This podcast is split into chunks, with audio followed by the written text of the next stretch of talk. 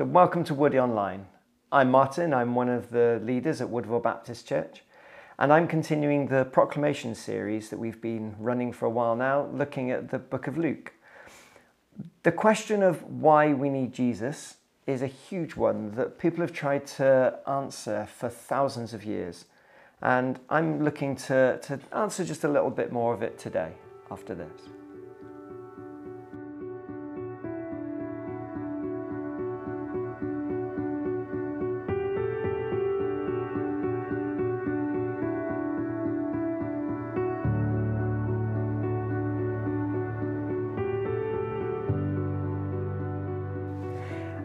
I've chosen the part of this chapter that looks at our relationship with Jesus from a slightly different angle. It also links nicely to chapter 19 that I'll be looking at next week. And in verses 18 to 30, there's a ruler who is we don't know, is a synagogue leader or one of the town rulers of the time. It's unclear, but he's a person of importance. And he asks Jesus a question. And that gives Jesus a chance to challenge him and teach those around who are listening. So it's Luke 18, verses 18 to 30. A certain ruler asked him, "Good teacher, what must I do to inherit eternal life?" "Why do you call me good?" Jesus answered. "No one is good except God alone. You know the commandments. You shall not commit adultery. You shall not murder. You shall not steal. You shall not give false testimony. Honor your father and mother." "All these I have kept since I was a boy," he said. When Jesus heard him, he said to him, "You still lack one thing.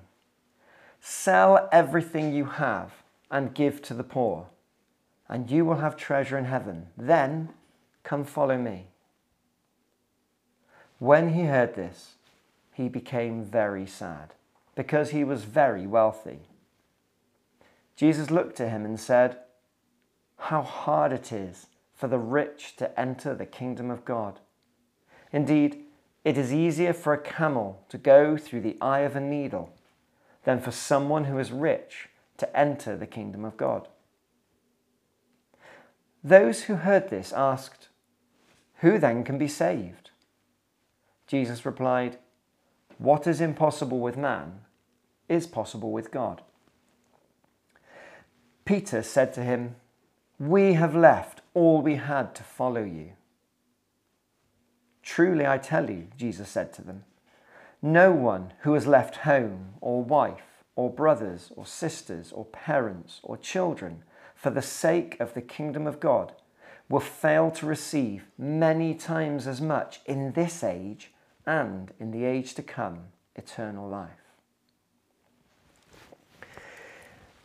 So for a few years at the beginning of this millennium, it's a crazy thing to say, but a few years I helped run a series of student Alpha courses here in Woody. And each week we'd invite guests to come and hear our opinion of who Jesus is, why we believe in him as a saviour, and how amazing it feels to be in a close relationship with him. And the main part of this wasn't the teaching bit, the talky bit at the beginning, but it was the meal and the opportunity to chat over what had been said during that week and previous weeks. And there was always space to ask any questions. Nothing was off limits. And we as the team running it answered the questions as best and as honestly as we could. We explained our experiences and shared how God had moved in our lives. And the people, the guests who came, they'd come from a variety of places and backgrounds.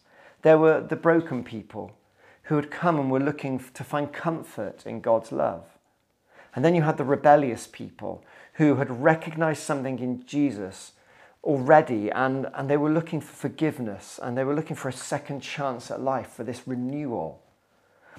And then there were those people who were just unaware, they'd never known Jesus, they'd never been introduced to him growing up. And they were curious, and through Alpha they were introduced to Jesus' way. And then some of those people were reluctant to be there. They'd been pretty much dragged along by someone connected to the group who had previously been through the Alpha thing. And they wanted to share it with these reluctant people. They were the ones who immediately you could see they didn't feel they needed to be there. And honestly, I always found those people to be the most challenging when it came to discussion and questions, because they came across as completely self-sufficient. Often they were financially comfortable, they were healthy, they were happy, and life was good. They exuded this attitude of, why do I need Jesus? And in those times with those guests, we had to remind ourselves week after week that people rarely got argued into a relationship with Jesus. So we would talk and present our relationships, and we would pray. And I remember often praying for God to maybe rock the boat with those people, to allow challenge, a little challenge to seep into their satisfactory lives. And reading this passage from Luke, here I believe is one of these people meeting Jesus. And he's asking openly what he needs to do to inherit eternal life. And just like these reluctant Alpha guys that I was talking about, it seems he's got everything he ever needed. But his focus was off. He was looking to eternal life, beyond his earthly existence, looking into the far future, he hoped, and trying to secure that life there. You see, his focus was on himself and all that he had done and where it was going to get him. In response to this, Jesus told him to sell all that he had and follow him, Jesus. He told him to live in the present, trusting completely in Jesus' way. He asked him to shift his focus to those around him and then to Jesus, to take his eyes off of what was in front of him, everything that he had, and to widen his gaze to the community and the kingdom of God as Jesus knew it. To Jesus, the kingdom of God wasn't a place to go after life had ended, but it was in the present. It was around them every single day. There's a whole series of sermons, which you could probably find on the internet, about this, about the kingdom of God.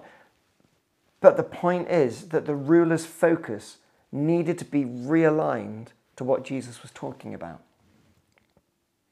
And as with the reluctant Alpha guest, this inward, selfish attitude was what Jesus was addressing, not his eternal salvation, at least not directly. So this ruler, it seemed he had everything he needed, but his theology was off. He was proud that he had kept the law as he'd been taught to do. He was a good person. Therefore, obedience gave him satisfaction in his life. He was equating earthly obedience and goodness with eternal life. He had earned his eternal reward. And so Jesus shifted the focus from the law that he had grown up with to the actual people around him. Not theoretically or realistically keeping the 613 ancient Jewish laws, but acting on them, acting on those and interacting with the people he was with every day or not with every day. Jesus invited him to follow his way, where actually it didn't matter how good you were, because you could never be good enough. You see, it was only through a relationship with Jesus that he could be assured of that eternal life that he was hoping for, and to see those treasures in heaven. His acts, the things he was doing, weren't going to earn him that salvation. And I know a few times those reluctant Alpha guests, they argued they were good people and that they'd never hurt anyone. And that was difficult because we had to get across that Jesus teaches clearly a very different view. And then Paul reminds the Romans and us through his book, writing to the Romans in chapter 3, verse 23, and this is the Message version I'm going to read. For there is no difference between us and them in this. Since we've compiled this long and sorry record as sinners, both us and them, and proved that we are utterly incapable of living the glorious lives God wills for us. God did it for us. Out of sheer generosity, he put us in right standing with himself, a pure gift. God is holy. His holiness is unobtainable to us. No one has ever been good enough, apart from Jesus. And nothing we could ever do will be good enough to attain good enough. Without Jesus, who, because he is God, is able to be our Redeemer. It's incredible. And at the end of the passage, Jesus uses this example to teach his disciples. Yes, he affirms their sacrifice. They've given up everything. They state that they've left everything to follow him. And Jesus says, no one who has left home or wife or brothers or sisters or parents or children, for the sake of the kingdom of God, will fail to receive many times as much in this age and in the age to come, eternal life. But the ruler didn't see this, and at the end of this discussion, he walked sadly away. Now, as I recall, the team on the Alpha courses responded in very same way that Jesus did to these challenges of why do I need Jesus? Jesus was put as the focus. We talked about Jesus, and the guests were challenged to their understanding of what is good enough in this picture. And I know this challenge in my own life has been very, very applicable, as it might be to some of you watching. You see, when I'm healthy, when I'm happy, when I have all that I need, how do I respond to Jesus' challenge? How do I look to share what I've got to others who I see are in need? If Jesus requires a sacrificial love, am I being obedient with my finances, my time, my attitude to the people around me? Jesus recognizes this struggle, but he doesn't pull his punches. He teaches that those who know they have been given what they need by God should be generous. They should look after those who are in need, and they should keep going until they're not able to.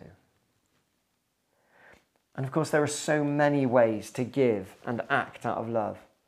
We don't need to do a great Google search to find people who are in desperate need. It might just take opening the front door or asking a friend or a colleague how they're doing.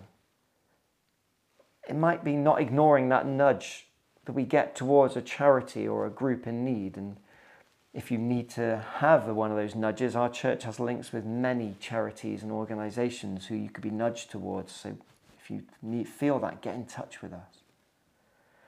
And of course, all of this will be different at different times. Sometimes it'll be easier and sometimes it'll be harder. We'll have more, we'll have less. My mum can easily testify this.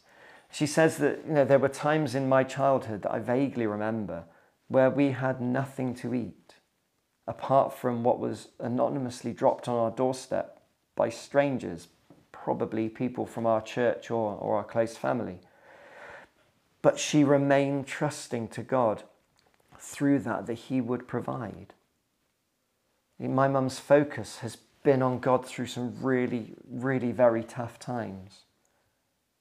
And then later, she's been able to care for people and give in people who have been in such worse conditions and situations than we were, because she knows that God gives what she needs. She can be obedient and she can do what she can in his strength. So this week, and when I say this week, that's wherever, whenever you are watching this, perhaps you can ask God to show you where you can shift your focus. Are there situations that require your money or your time or your presence? And then I advise you to spend some time listening to him. Listen to God. Remember, he will go before you into those situations, preparing the way. And we know that he stands beside us. He will stand beside you in those times. And he's also the God who walks behind us to pick up the pieces we drop, the mistakes we make, to dust us down and help us get on.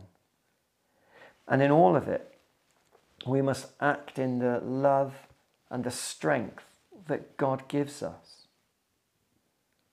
And that's not because we are good enough. It's because he is.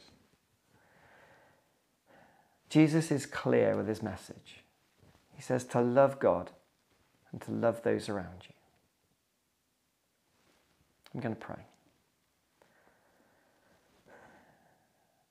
I want to thank you, Lord God, for all that we have. However small it is, however much it is, Lord God, you provide. You know what we need. You know what we need before we do, and you provide. Thank you that we can rely on you, that we can cry out to you, and we can trust in you. Forgive our selfish or ignorant or even unwilling attitudes when it comes to helping, when it comes to giving, when it comes to looking out for others. Forgive our laziness and our expectation that other people will do it when we can. Please show us the people, show us the places and the times that you want us to act in. That when we're not sure, guide us. Give us words by your Holy Spirit, words through the people around us, through your Bible, through the things we see. Open our eyes and give us a new focus that is through your eyes. Lord God, we praise you. We praise you and we thank you that we are not alone in this. That we are not alone and we are not relying on our own strength, but we move in your strength. We follow your direction. Thank you, Lord God, Heavenly Father and generous giver. Amen. Thank you so much for joining me today. Wherever you are, whenever you are, it's quite exciting to know that this could be watched in the future on a beach, somewhere wonderful, wherever you are. I hope that this message that God has spoken to you through it, that something has been spoken to your heart from him. In a minute, there's going to be all of the ways you can get in contact with us. If you'd like to know more, if you'd like to have a chat, if you'd like to leave comments, please do. Please get in touch with us. Please open a channel of communication that we can get communicating with you about any of the things I've talked about. And then, of course, there's next week. I'm going to be expanding on this a little bit further in Luke 19. I hope to see you back then. I'll be this side of the camera again, ready to explore that. So God bless you in your week and look after yourselves.